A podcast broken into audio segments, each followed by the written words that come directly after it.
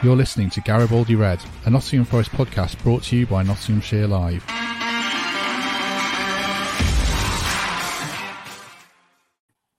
Hello, welcome to Garibaldi Red and the latest of our World Cup specials as we catch up with former Reds fans, players, and coaches and uh, see what they're up to now and reflect on their time with Forest at the City Ground. And delighted to be joined by former Reds coach Steven Reid. Steven, how are you doing? All good, Matt. Just um, just looking at the intro there and looking at some of the images actually from Wembley, brought back some some great memories. Some great yeah, memories. I mean, I'll probably start there because you left not long after Wembley, and we'll talk about what you're doing now. But there's that pretty iconic picture of you that you put on, on Twitter now on the I think it was on the bus afterwards with the beers and the cigars and whatever it was. In your mind, then were you were you definitely on the way out, or were you tempted to stay? Yeah, that was that was tempting. Obviously, when you sort of achieve what we did, um, you know, one of the most memorable memorable days in my football career, and obviously in recent years for Forest as well. It was it made the decision even harder. I think that few days after the final, especially, managed to get away with the family and was mulling it over. But I think, like I've said in in the interview that I've done before, and I know Steve said in the pieces that he's done that it's something that we've been speaking about for some time in the you know in the build up to the end of the season. Anyway, it wasn't it wasn't thrown on Steve or the club at the end of the season. Um, it was discussions that me and Steve had been having been having since since the start of the year. So tell fans what it is you're doing now. You're working on like the mental health side of is it with individual players? Do you go into clubs? How does it work? I've done a little bit of a little bit of both. I've presented it. I've been back to to Forest, so I presented to to one of the academy groups. It was the 18s. I've been into a couple of other clubs just to present, and the pre- presentation really is about sort of the challenges of being and, and going on that journey into becoming a professional footballer. What I'm also doing, I'm also on the journey to qualifying as a fully trained counsellor. I'm on the level three, and then once you finish your level four, you become fully qualified. I'm, I'm doing a few different bits and pieces really, but the bit that I'm probably enjoying the most at the moment would be sort of some of the individual work with players, and I've also worked with a couple of coaches as well. It's sort of dealing with a lot of the stresses, the pressure, the anxieties, and and just helping others on the on the journey in football themselves, and hopefully giving them some tools to to help them. It's yeah, it's not solving it, but it's just helping to manage some of those some of those bumps in the road. So is this elite athletes in football, or you do you think? I guess it translates across all sports if people want to speak to you. Yeah, at the moment is it has been just football. I've worked or been involved with a couple of organisations over the last few months. One of which is Sporting Chance. So uh, I've been down to see them. I've been to a couple of events with them, and they deal with everyone in in elite sport, no matter what sport it is. So it's definitely an area we'd like to expand on. You know, different sports people, um, and I guess once I'm fully qualified as a counsellor, you you're effectively then kind of free to free to to help, no matter who it is. Doesn't just have to be in sport. Mm-hmm. Um, can you kind of contextualize your road to this place in terms of your own mental health? I know you've spoken about it before, but it's something that's gone back throughout your career. I take it. Yeah, it's it's help that I've needed even before I started as a professional. You know, from a young age, I needed that bit of support, that bit of help with counselling. Uh, as I got into sport, became more the sports psychology and performance side of it. And since retiring from football, sort of stepped back into getting a bit of help with with counselling as well, and and through the PFA. So it's something that I've always seen as as really important in in all walks of life, not just sport or football. Um, and it's something that I wanted, something that I've sort of been thinking about for a while, and something that I just wanted to pursue a little bit more. And to do that, it's it's virtually impossible to do it. on the coaching journey as well because of the time it takes to to take part in lessons, to do your work, to fully commit to it. I've you know sort of needed this step away from it to to to pursue this a little bit more.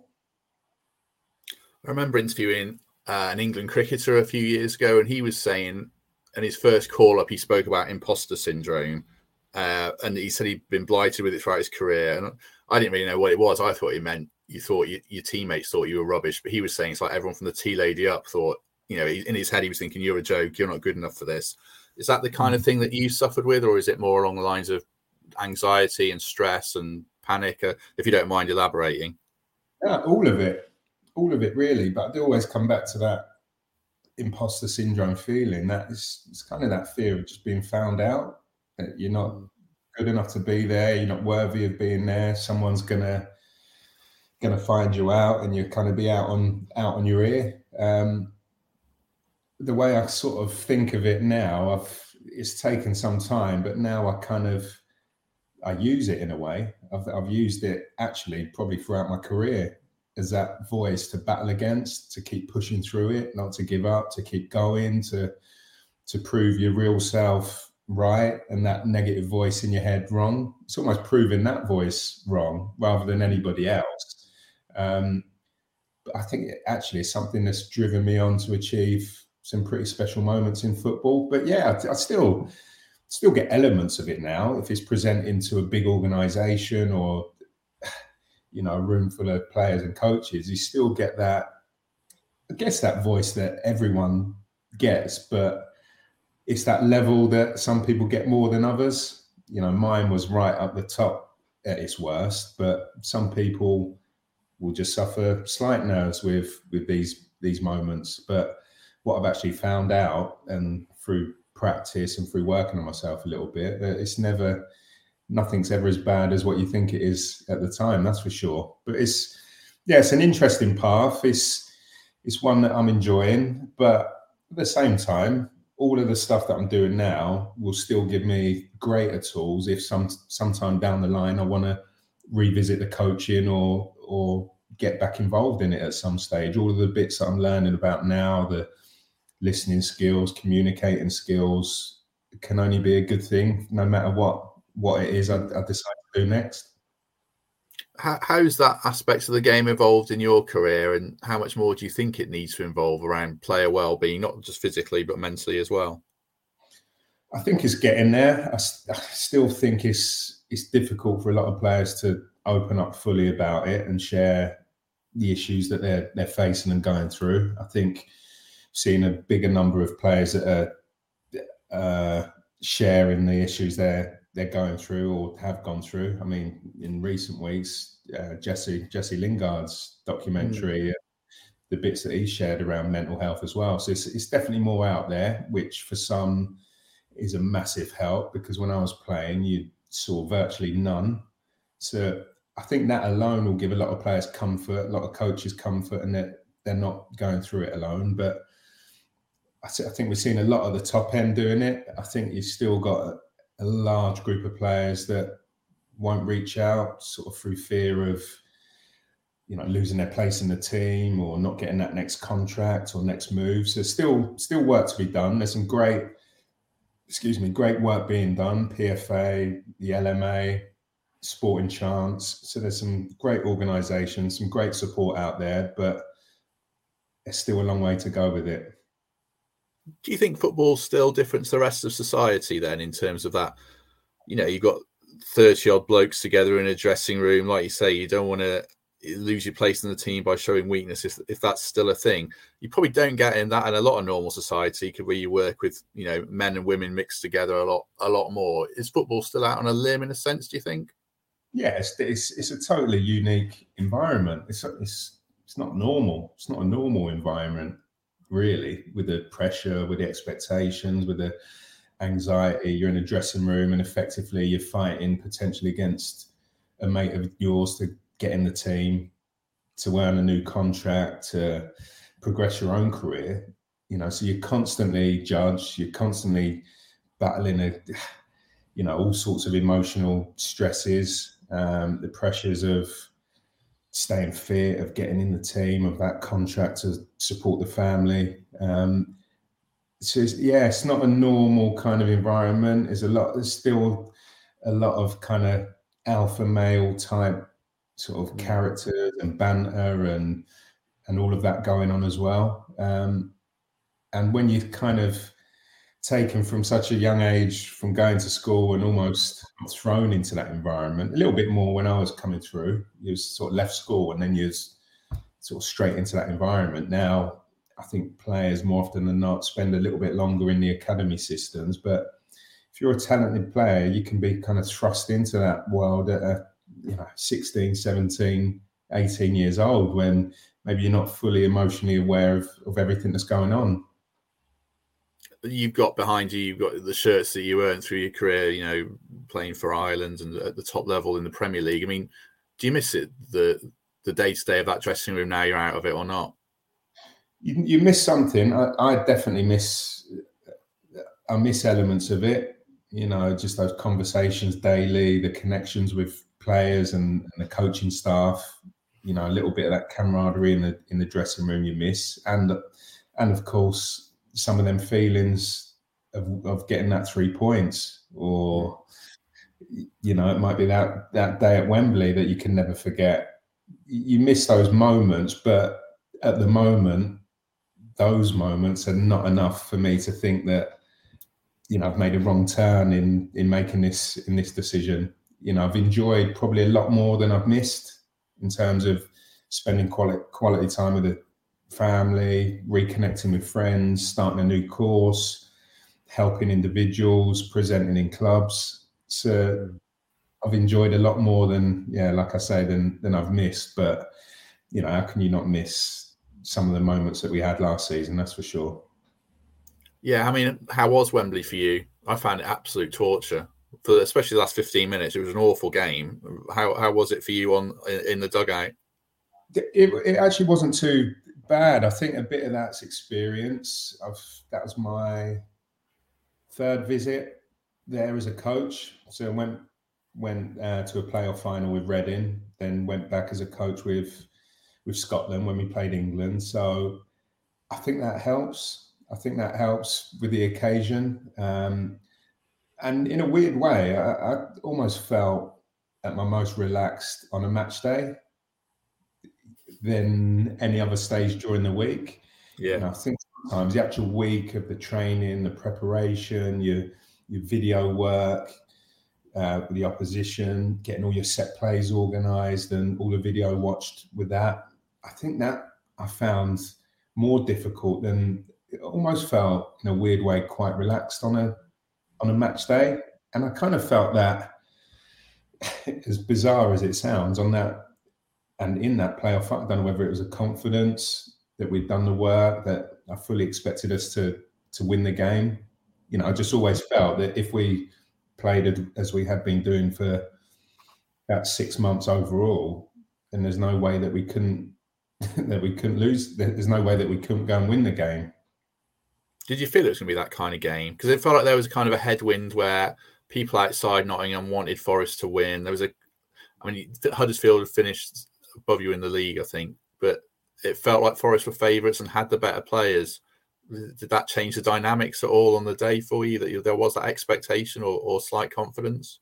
I agree with that. Actually, I agree. Going into it, a lot of the talk was about about us, you know, and the build up as as being favourites. You know, the form that we was in. You know, a lot. You know, spoken about the length of time that we'd been out the the Premier League, but I think Steve and hopefully us as staff are so good at uh, dealing with that expectation and actually embracing that expectation and believing that we were good players, good coaches, that that, that didn't really affect us. You know, we had a fantastic meeting in the build up to the game where we kind of got all of the emotions kind of out. We spoke about it, we discussed it, players and staff, we shared a little bit of how we were feeling going into this game. Um, and we just went in fully prepared, and we knew that all we had to do was exactly what we'd been doing for a long period of time that got us to that place. don't know if you can hear. Can you hear that helicopter flying over then in the background? Got a little. Uh, yeah, it's not yours, is it? Just, just. it's my. I think I, I, live under a flight path. I think. Don't worry. um, just last one on uh, Wembley. Then I mean, I've watched. I must. I watch back videos quite often of it. I watched one at the weekend. I found a YouTube of the the celebrations, of the final. So have you watched it back much since? Not, not the game, to be honest. I've I've watched clips of it I think I actually watched back some of the set plays from the game because I was in charge of attacking set plays sort of last season. Um, mm. I just watched back. Yatesy almost scored from a wide free kick and watched the goal going in. And and I was the same. Watched the celebrations, which were incredible. Sometimes I did the same uh, when we qualified for the Euros with Scotland. I sort of watched back at the celebrations and yeah back at people getting interviewed and what it means to people almost more than than the game itself. I mean, the night obviously we had an incredible coach drive back to Nottingham, great night, and then the next day in the city centre was it's what you that's what you're in it for, you know, moments like that. How'd you end up at Forest then? Because you'd you coached at different clubs and you dipped out at times. I think from reading the kind of dabble in what you're doing now. Then you gone in with Scotland, and it felt looked like you had a pretty sweet gig there. What what attracted you to come to Nottingham? Um, first of all, Chris. First of all, I've always been about having that connection with staff that I'm going to be working with. I found on my own coaching journey that's where I feel most at home, most comfortable working with good people. So the call call actually came out the blue from Chris. Uh, never worked together we knew each other obviously through football circles, but I think I was actually traveling up for a Scotland camp um, and had the phone call. And then it was looking at the club, size of the club. Then it was looking at obviously the position they were at that time under Sabri in the league. So I was kind of fully expecting to come in and we'd, you know, steamroll the league and sort of get into those, that those playoff positions pretty quickly so it was a it was a mixture of Chris, obviously the club, size of the club, and the history of the club. You know, if it had been a club that I didn't feel was going to go and achieve something, then I probably wouldn't have bothered. I probably would have just happily stayed with my with my Scotland role. But there was just something about the history of it. You know, big games that I've watched in in the past, and the whole the whole history of, of of just what the club is. I think that was the main that was the main draw. I suppose you say there, like on paper, everything looked really set up for Chris to succeed based on his, you know, his esteem in the game and what he'd done at Brighton and other clubs in the championship. It's probably not easy for you to say, you know, go into detail on it. But is there anything specifically that that went wrong when it felt like it was going to go so right? No, I'm, I'm the same. Just fully expected it to to go well, um, and it's not in an arrogant way at all, because that's that's not it's not sort of who I am really. But most of the roles that I've been in have just kind of have gone well. This was a real sort of introduction into a difficult a difficult year. Really, it's hard to put your finger on why. And it's not making excuses, but that whole time was just weird. It was really odd during that COVID time where there was no fans there, um, no no atmosphere to to use to our advantage. Um, so yeah, because and I was a big part of obviously that coaching staff and and I guess what didn't go so well at that time. And sometimes it is as basic as it's the right manager at the wrong time or you know, or, or however you want to put it, it just it just never got going. It just never seemed to click. It just never just never seemed to work.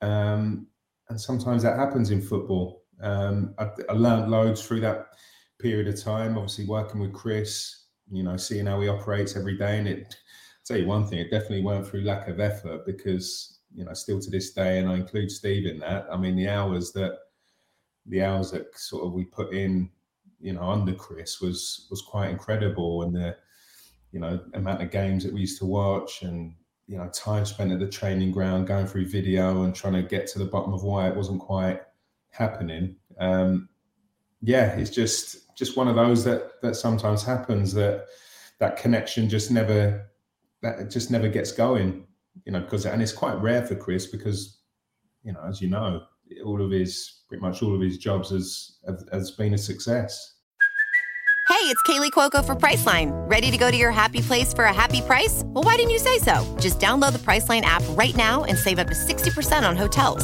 So, whether it's Cousin Kevin's Kazoo concert in Kansas City, go Kevin, or Becky's Bachelorette Bash in Bermuda, you never have to miss a trip ever again. So, download the Priceline app today. Your savings are waiting. Go to your happy place for a happy price. Go to your happy price, Priceline. You mentioned um, uh, right. Thanks for doing that. I didn't want to ask that. that help.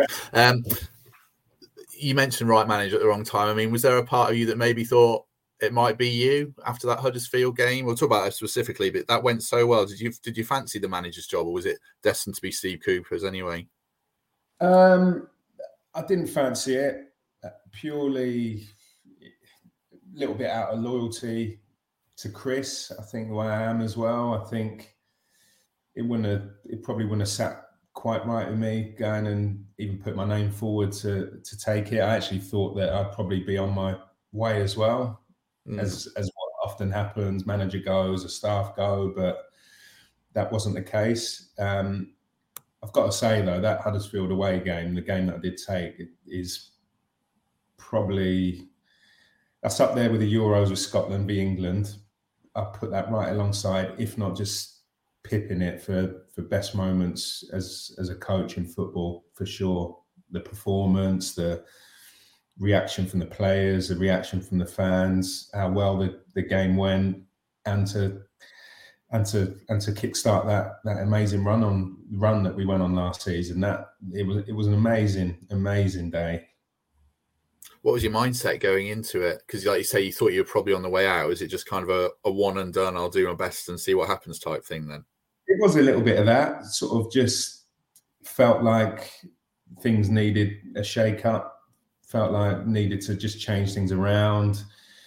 Felt like you know, I just wanted the players to go out there and express themselves. Um, and that's exactly what they they did. There wasn't much time because it obviously Chris left on the Tuesday late. It was late Tuesday night after the Middlesbrough game. Middlesbrough, yeah, yeah. So it was, everything happened well into the early hours that night. So that was on the Tuesday. So then it was literally a couple of days then recovery for the players that played spoke to a couple of the senior players in the next well the next day to just speak about the weekend, speak about Huddersfield because you just got to get prepared straight away. Spoke to him about going to a back three, changing it up because you know from both sides it, it just felt to me that we almost needed that extra centre back on the pitch to stop us leaking goals, but also felt that we might get a, a front three in as well you know, mm. with with Grabs and Brennan and Joe Lolley. So I thought it could work both ways. Defensively, be a bit more solid, but going forward, hopefully give, you know, like I said, Brennan, Joe, and Grabs a little bit of license to to to, to go and express themselves really and be really dangerous on the on the counter attack. How did you end up staying then? Because when Steve was unveiled at the press conference, I remember asking him about his coach staff, and he spoke highly of you. That he, he kind of made out that he'd known you for a, a, year or two through coaching. Is that right? Yeah. Well, we obviously in the in the couple of years, well, year and a year and a bit that I was on Chris Chris's staff when we had played Swansea. I knew their goalkeeping coach at the time, uh, Martin Margetson. So we'd always have a beer after the game, and just seemed to get a real good connection with Steve. Seemed to just I liked all their staff, but that was a staff in particular that after a game that you're almost looking forward to just catching up with them and having a chat about the game, have a chat about football. Um, got on really well, and then we'd end up through through the pandemic as well. We, me and Steve, although we didn't know each other that well at that time, we'd always end up on a lot of the coaching webinars that were put on So he probably thought when he got the role that I'm actually interested in in the trade, interested in learning, interested in improving myself, and yeah, it's just we, we just got that connection. And I've got to say, if it w- wasn't for Steve coming in and someone that I had that connection with, it could have been a different story. It could have been more difficult because I need to a little bit how I am. I need to be feeling part of it. I need to feel valued. I need to be offering, you know, my opinion. I need to be offering myself as well. And I couldn't have had anyone better because it's still, it's still in those opening few weeks when Steve come in, I was still thinking, uh, I'm not sure. Still felt a loyalty to the previous staff. It was still a difficult decision for me, but we just got on so well we got on so well as individuals. We would have a coffee and just chat about the challenges that are faced that I've shared a little bit about missing home, about all of that side of it. And we just connected. And obviously, what does help as well, we start start winning games. Mm. You start winning games, and you're enjoying it a little bit more, and you you start ended up then being on a roll. And you know, a decision was made probably in that first international break. So it would have been the October international break. Steve gave me a little bit of extra time off. So I think I had a full week off just to spend some time at home, think about things. We was going to have a chat whether I was going to leave basically or whether it was to carry on. And I, I made the decision then in that October. It was just phone call or FaceTime, probably with Steve. It would have been, and just went right. Let's let's crack on let's give it a go till the end of the season. That was it. From that moment on, it was just, you know, all hands, you know, all hands on it. Let's let's get cracking. Let's carry it on. pretty sure the game at Bristol City was in the October, so I don't know if you'd had this conversation to stay or not by then. But I wonder, was there a point where you thought something special was happening at the club? Because now we look back, it probably feels like that was the first sparks of it when Lyle scored those goals at Ashton Gate. Yeah, that that definitely for me was one of the biggest moments of the season. There's some great performances through the season, obviously the cup games, and you look at really polished promotion performances, like when we went to Blackpool Way and just you know just dismantled them, just ruthless, clinical. But I still do go back to that Bristol City game where something I think not something changed, but there was a feeling of you know this this could be anything. This could be the sparks. These could be the early signs of you know a little bit of luck as well. Because you look back at the winning goal and you you think that could have easily be given us handball you know against it looks could have gone either way. So you need that bit of luck at times. But that that moment that night in those conditions away from home in a difficult place to go and win you know in a night game it was yeah, that was a that was a big big moment, and probably probably one of the the biggest catalysts for what ended up being a you know a memorable year. Us Forest fans like to think that Forest fans uh, make a big difference. We're a lot louder than other other crowds, and that atmosphere when it's really rocking does make a difference. Uh, is that something you genuinely felt? I know Steve spoke about it a lot, but those cup games, the, the playoff semi-finals, second leg, uh, you, you, you talk about Scotland and their fans. I mean, is the atmosphere at the City Ground up there with anything you've experienced? Incredible. I've got to say incredible, but you know, at the same time as well, I, I saw both sides of it. You know, towards the end with with Chris, mm. that was really tough time. You know, for everyone, and results weren't great. You know, the fans starting to drip back into the stadium, and then obviously we're allowing the bigger bigger crowds in. So I can see how when things have not gone well, which obviously the club have had over long periods of time now, being out of the top flight, it's had some really difficult seasons within that. I can see how some players might struggle to play play play there, play at the city ground with the expectation, with how the fans are. Um, but you flip it the other way, when things are going well, oh my god, it was you could all I, what I used to do actually on a match day, I used to sort of look across at the other dugouts a lot of the time, mm.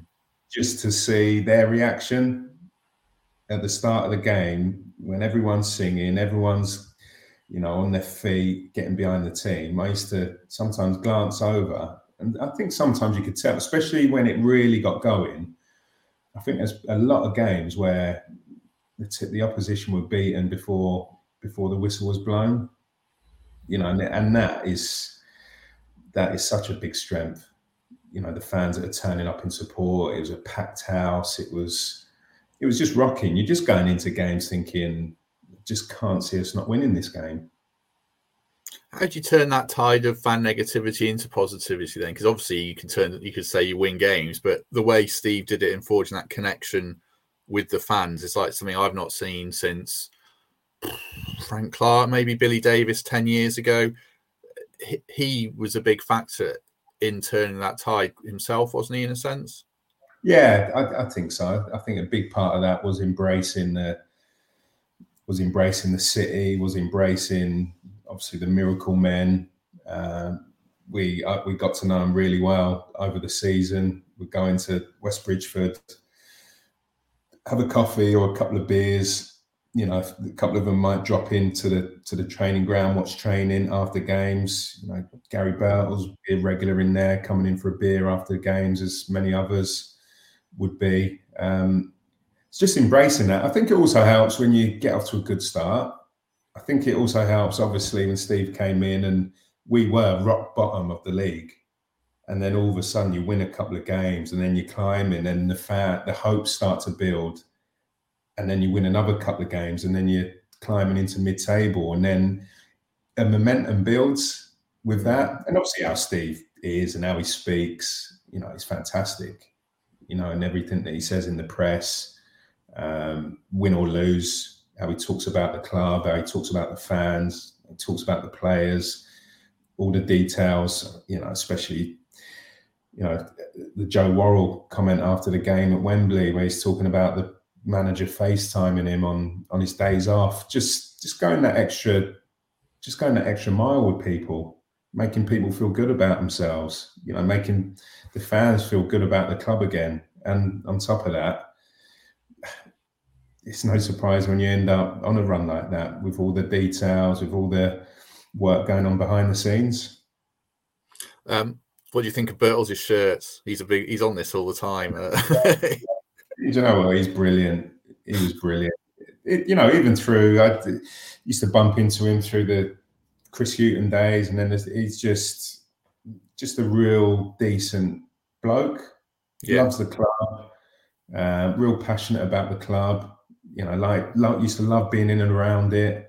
You know, it was always good to see a few of the lads, actually, the miracle men I'm talking about, that just get a taste of just being back in and around it again you know something that when you come out of football that's probably the bit that you that you miss because you know you hear about managers that have have managed a club over the last 20 years or so. Some i think were probably a bit intimidated by the european cups by the legends by you know all the memorabilia around the, the training ground or stadium. You know steve just embraced it you know used it and used it to our advantage. We had you know, videos. We had you know not just in the lead up to the final, but you know videos of what it means to play for play for the club and and play for the city as well. You know, just little reminders and and you know informing the players, informing us all about the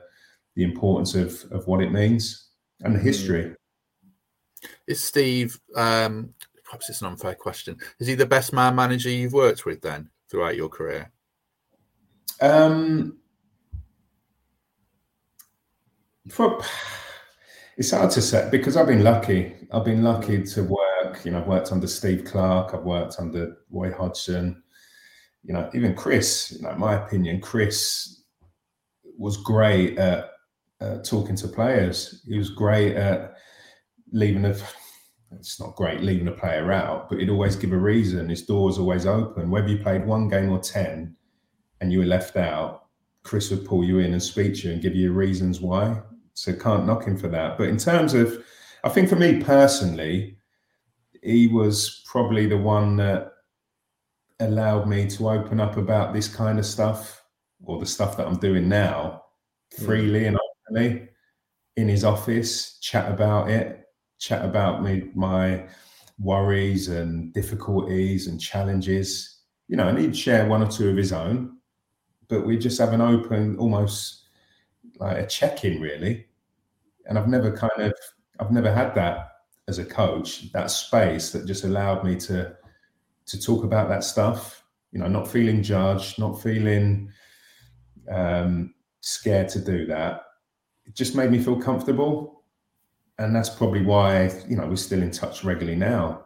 Probably be mm. friends now for for the rest of our days because of that connection that we we had together and and as a group. But yeah, I probably avoided your question at the start. He's definitely one of the best in terms of just creating that that culture and environment of everyone together, everyone given a space to tell you exactly how they feel without that judgment.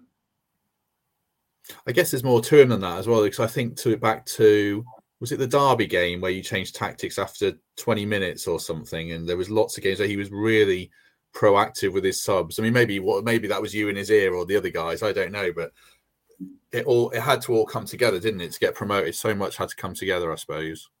Yeah, and, and a lot's made of a lot a lot's made of Steve as a as a person and the stuff that we just spoke about about the emotional side of it. But make no mistake, he's bloody top top coach, tactically very good.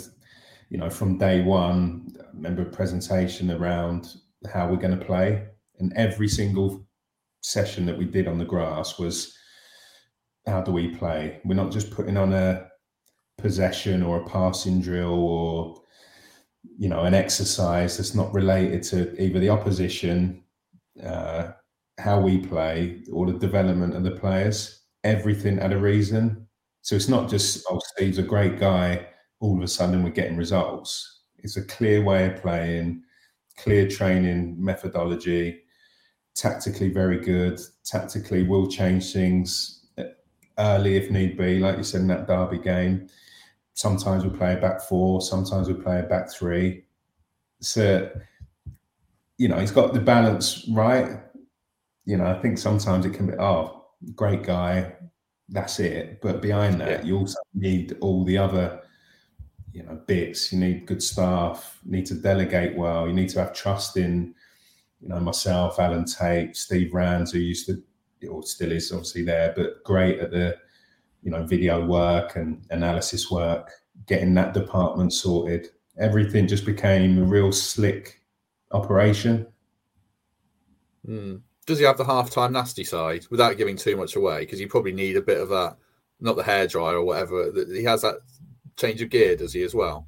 Definitely, like demanding on the training pitch. Again, you know, don't get sucked in by the you know the great bit of press and real good guy so hmm. demanding on the training pitch. If the session weren't right he would speak to me would speak to Tatey you know what what, what are you thinking with that session. Not what you're thinking with that yeah, but I know what you mean yeah. did it work? Why have we done it? I don't don't know if we use that one whatever it might be but it's the same with the players. You know, pass it, just simple passes. If it's not right, he was he was on them and is on them, really demanding in every single session that we, you know, that we did. And if might be a player in a session not quite at it, it'd be a conversation after training. So yeah, good balance in in you know the the good and bad guy, definitely, but so demanding. Oh yeah, it whether it be half time. And to, to, be honest, it weren't really often needed at half time. When it was needed, it would be it would be used. So sometimes Steve might deliver that bit, and then Tatey assistant or myself might then deliver some of the tactical information at half time because we had the screening and we can talk through it. But yeah, he's got that he's got that nasty side to him as well. Mm.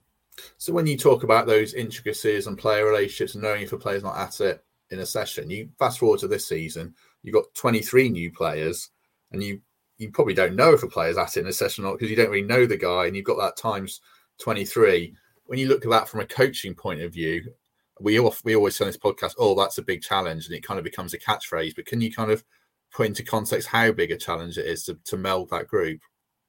Massive, and sometimes it's difficult for fans sometimes to see it because they see the big money being spent, they see the wages, they see 20 players going off you go. But I think one of the most difficult things from the outside looking in would be you, you're sort of learning on the job as well in the Premier League, toughest league in the world.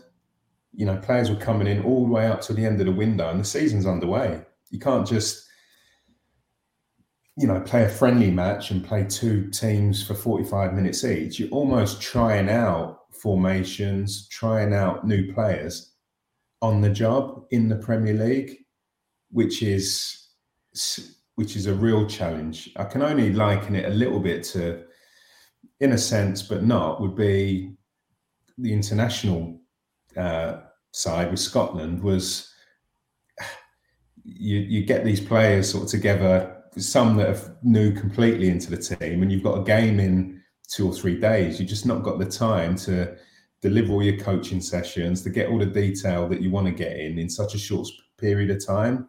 And it is taking time. And obviously, fantastic that the club have stick with him, stuck by him, new contracts. I think that's settled everyone down. And there's no surprise now that you're seeing an upturn in, you know, results, performances, you know, learning as well. You're looking at some of the performances recently and almost shut the door and stop leaking so many goals. Look look a lot more solid in in the approach. And alongside that, it's not only the change, but it's also the players that have been there a little bit longer now, week to week, more training, more video work, more unit work, more individual work. So it it does take time, but it's it's actually good to see that that, that patience was there how important were the players who were there last season then? Because it became quite a small group. I As Cook, McKenna, Brennan, Yatesy, Joe. I think that was Sam Surridge. That's about it, really. That was left. How yeah. important was was that group to their chances this season? Yeah, massive. Not only just as lads and personalities, but the qualities that they brought last season. I think looking at this season as well, seeing Yatesy kind of back in there, finding his feet now at, at Premier League level you know, obviously Cookie, you've got that sort of spine almost of the players that, you know, in terms of centre back, centre midfielders, still got obviously Brennan, but they've also got that connection to last season, connection to the city because, you know, new players coming in wouldn't really be aware of too much of what was created last season. That six, seven month period where the city just kind of took off all the new players coming, it was really important that you still had those core players in it. And I think at times they maybe tried to go in and get some of the players that did it last season as well, like Jimmy and you know Djed. Obviously went to Tottenham and Keinan. You almost want to keep that together as much as you can. It's important not to lose that spirit of what was created last season. So I think that was crucial.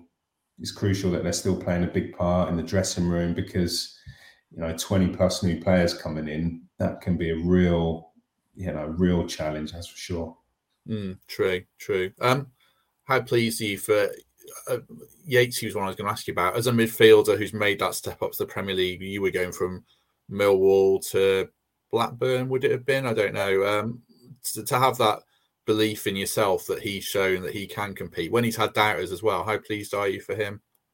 Yeah, just love him. Just absolutely love Yatesy. Every day gives his best. Every day, first on the training field. Every day wants to get better. Every day wants to learn. Got the heart of a lion. Just he's just everything that you want as a coach in your in one of your players. Um, obviously now he's in a good place. Obviously he's at times had a difficult. I think it'd be fair to say had a mixed mixed reaction from sections of the support over the over the years. I think it's taken a while for some to fully, you know, believe in him and, and believe he's the real deal. But it's no surprise that he gets his games in constantly, no matter what manager it is. He always ends up getting his games in. Really important. It's just an important person to have around, not just player, but just just leading by example. Just will put his foot in. Will do the ugly bits. Will go and get his head on a set plate. Like last season, I was on a I was on attacking set plays last season, and what we used to do, we used to every set play, every player that went in the box for a set play had to put a tenner in every week to uh, into the pot. Mm. So Yatesy ended up picking the pot up about seven or eight. I think he scored seven seven from set plays last season. But yeah. typically Yatesy, whenever he won the pot, straight into the kitchen at the training ground and letting the kitchen staff share it amongst themselves. That just gives you a little insight into to what he's all about. Is Joe the same with that kind of warrior spirit, I suppose? Yeah, Joe. Yeah, he's the club means so much to him, Joe. You know, I think at times that can that can carry a weight in itself. You know, speaking as an ex-player um, and a coach and talking about expectations, but it means so much to him. You know, big Nottingham Forest family, you know, been around and in and around the area for his whole life. And Yatesy and Brennan, they obviously been through the whole academy system. But yeah, Joe's the same. And last season especially, I've not, um, you know, watched every single game this season. But speaking of working with him last season, he ended up just becoming a Rolls Royce last season at centre back. I think as the season went on, we saw him grow as a player and as a leader. Um, you know, started off a little bit like like we all did. You know, start of last season when things weren't going great, but as the season went on, he started becoming that leader. Started demanding of others, but I also think Steve Cook's introduction in in January helped that. You know, when he got put in between Scott McKenna and Joe, I think learning from an experienced centre back that's played a couple of hundred games plus in the Premier League helped Joe's development as well. You know, that experienced one in the middle of the two two younger ones either side. I think that was a that was a big help. Um, yeah, he, he, was top draw last season. Obviously, this season been a bit of a trickier one for Joe. Started in and then had the spell out the team as well, and then back in uh, for for a decent decent result. So yeah, but it's another experience for him. Massive step up and one that's you know obviously going to be a, a, real challenge, but a, a great one for him. And just on Brennan as well. I mean, he's a different kind of character. I take it very quiet, but he must have that inner steel because he's his stock's risen so high, and he's had his critics a little bit this season. But now he's at the World Cup as well. I mean, tell us a bit about him and what do you think this World Cup can do for him as well? Yeah, he's a, he's a quieter one, Brennan. But what I loved about him and working with him is just you can just tell he's just got that real toughness, that inner steel about him, that fearless one that you know, if I look back at my sort of playing career, there's only a couple that I've seen that have had that at a young age. You know, Phil Jones, probably one when I was at Blackburn, made his debut at 19 against Chelsea and goes on and unfortunately injuries, but just fearless, you know, and Brennan's Brennan's the same. Even watching him come on last night for Wales, as soon as he gets it, wants to make something happen, wants to be direct. You know, so many big moments last season that he produced on the biggest stage, just absolutely lapped it up. Just couldn't wait for the next game. Just always wanting to make a difference. You know, when I speak to players now, I think I was definitely one. I'd dwell on maybe giving the ball away for last two or three times that I've had it, but Brennan wouldn't care. Next time it comes to him, he'd want to make something happen again. And so many big moments.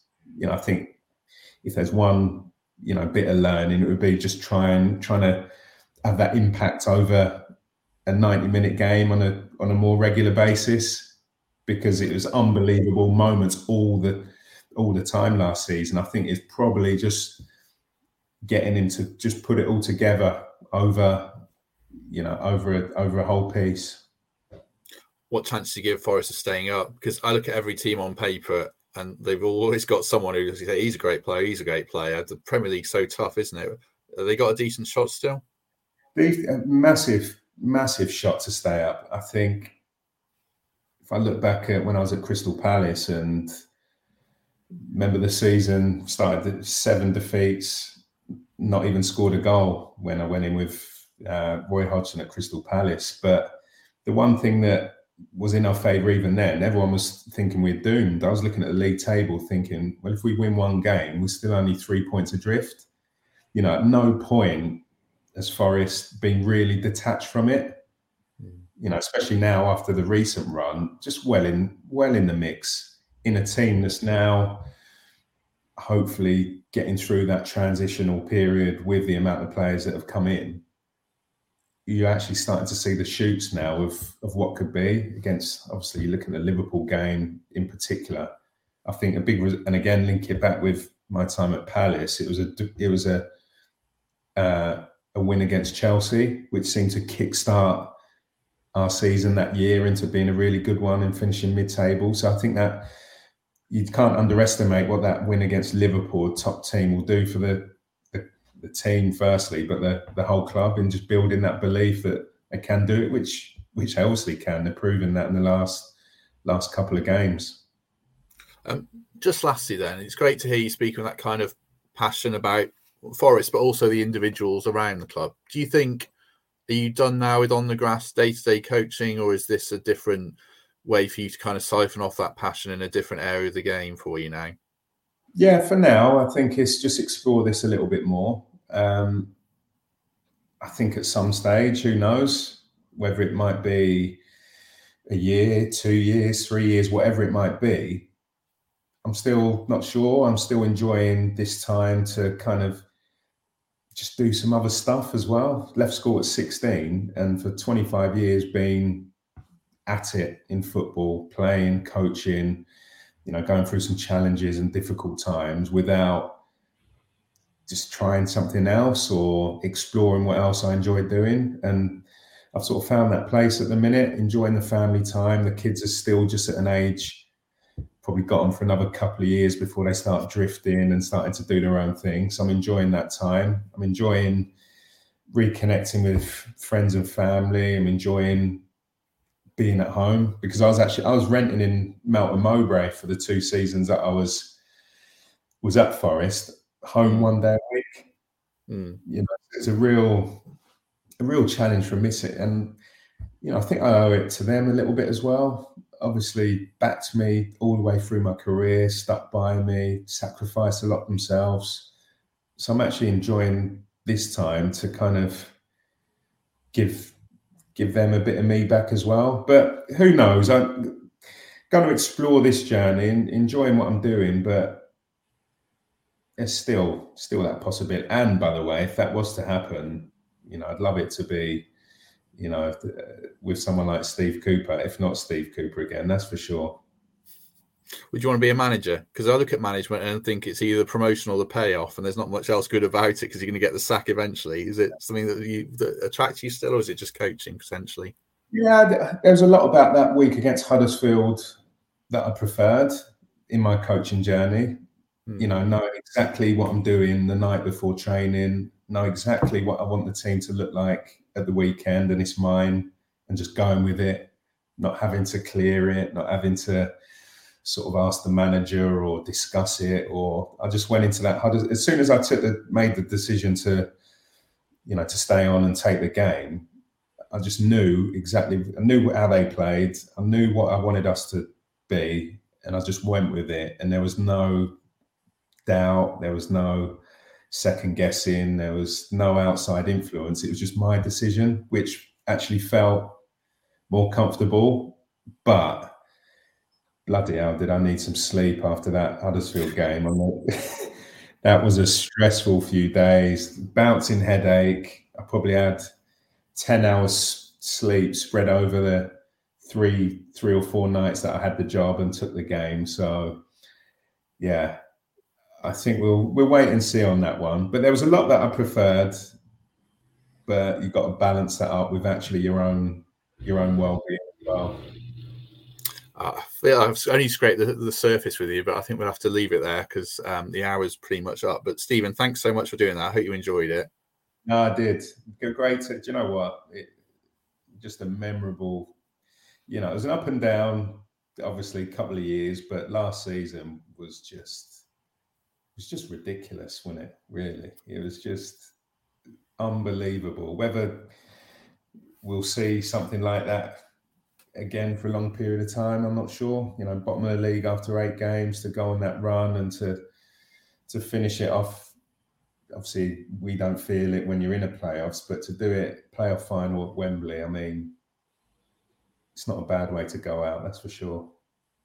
No, certainly not. I mean, those 23 years, that pent up emotion. We've said this before, but I'm not sure it's quite worth the 23 years, but it perhaps in that moment of the final whistle, it did feel like it. It's like aside from you know my marriage and my kids, best day of my life, and yeah, I'm glad it was up there for you as well. Certainly, absolutely brilliant, great memories. Excellent. We'll leave it there. Thanks everyone who's watched long as ever. If you enjoyed it, do like and subscribe. Uh, we'll be back next week. I've got a few more uh, really interesting interviews, uh, but it'll do well to top this one. So thanks very much, everyone. Enjoy your week and we shall see you soon.